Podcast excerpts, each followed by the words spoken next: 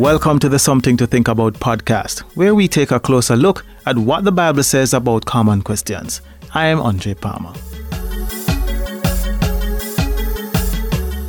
This week we'll be taking a closer look on what are the expectations that comes with a commitment. We'll be looking on commitment in this month series of episodes and our core scripture is taken from Deuteronomy 7, verse 8, and it says, You were chosen because the Lord loved you and kept the oath he swore to your ancestors. So he used his mighty hand to bring you out. He freed you from slavery under Pharaoh, king of Egypt. And we want to answer the question this week what are the expectations that comes with a commitment? The first one is that you are expected to keep your word. Psalms 105, verse 8 says, He always remembers His covenant, the word that He commanded for a thousand generations. So, from Genesis, where He made the commitment with Abraham up until the time of Jesus, and if you cross reference that back to now, His covenant is that He will continuously bless the children of Israel. Also, that's a commitment He's continuously doing that as long as they're in alignment with the word. If you travel through scriptures now from Genesis to Revelation, the same covenant and commitment to blessing the people and they bring coming into alignment has always been consistent. What Jesus has been saying, and what we discussed it last week, love your neighbor as yourself, love the Lord your God with all your heart, soul, and mind, uh, is lines back with what the children of Israel got in the desert through the Ten Commandments. And Jesus was repeating back the same words in the law. Paul taught through that that God is committed to his people as long as you come into alignment with his word. And you're expected to keep up your side of the bargain. Think about it.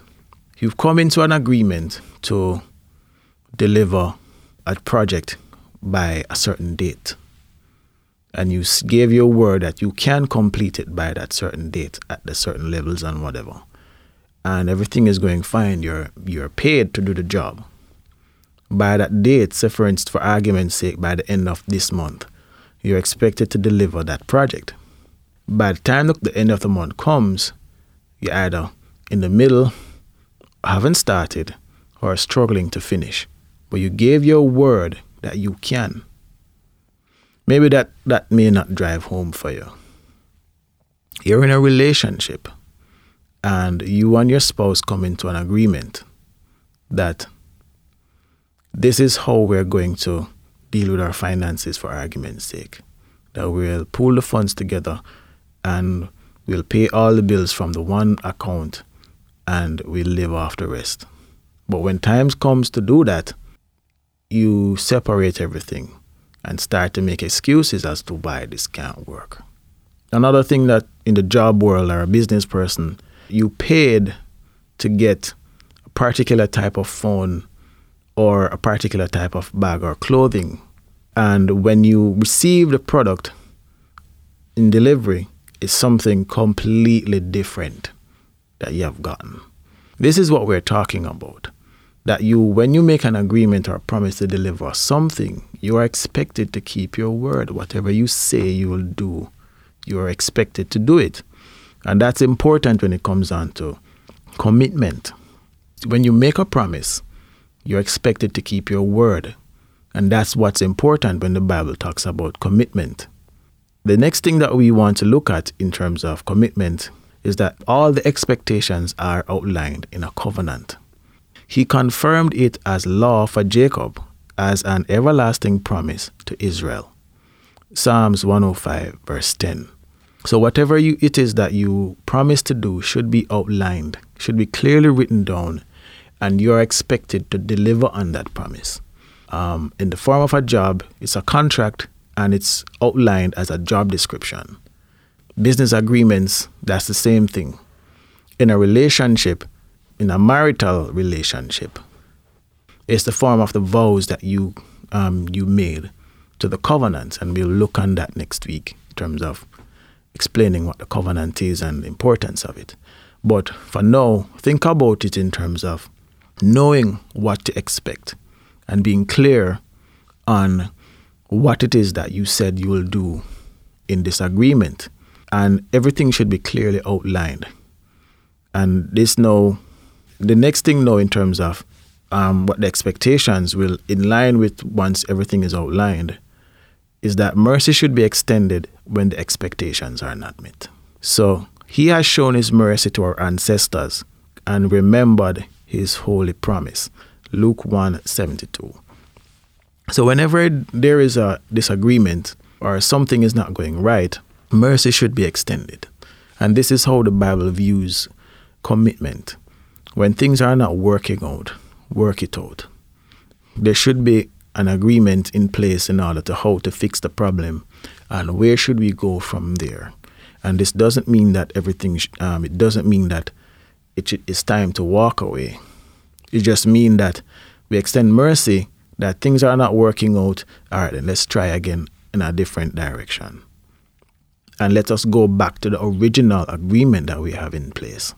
The last thing is that God based the commitment on his name to guarantee that the promise will be fulfilled.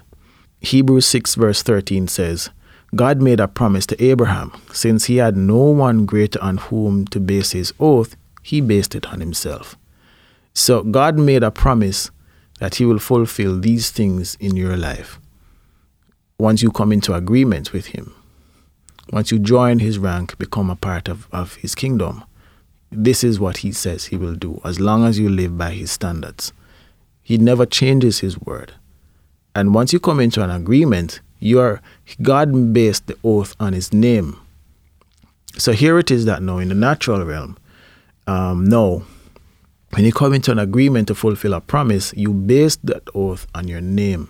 But no, God is saying that when you made that promise, you base that promise on his name, you will fulfill what you agreed to do. So you you you said that you will do a particular type of job during a particular type of time and you will compensate it in this way and you agreed to that. And now once you made that promise, you should deliver on your promise. You understood what the conditions are, and then if there's a problem, mercy should be extended. Something to think about as you go through the rest of your week. Are you fulfilling the requirements of the expectations that you have set in your various commitments, whether it is job, um, your free time, to your children, to your relationships, whatever it is? Are you really meeting those expectations? If there's an issue, are you working it out? Are you willing to work it out? Something to think about this week. God bless and one love. And that's our show. Thanks for listening. I release a new episode of this podcast every Tuesday, wherever you listen to your podcast. If you find this information useful, please share this episode with a friend. This podcast was also brought to you by remlaministries.com, resources to help you on your Christian journey, study guides, counseling, and more. For more information, visit our website at www.remlaministries.com.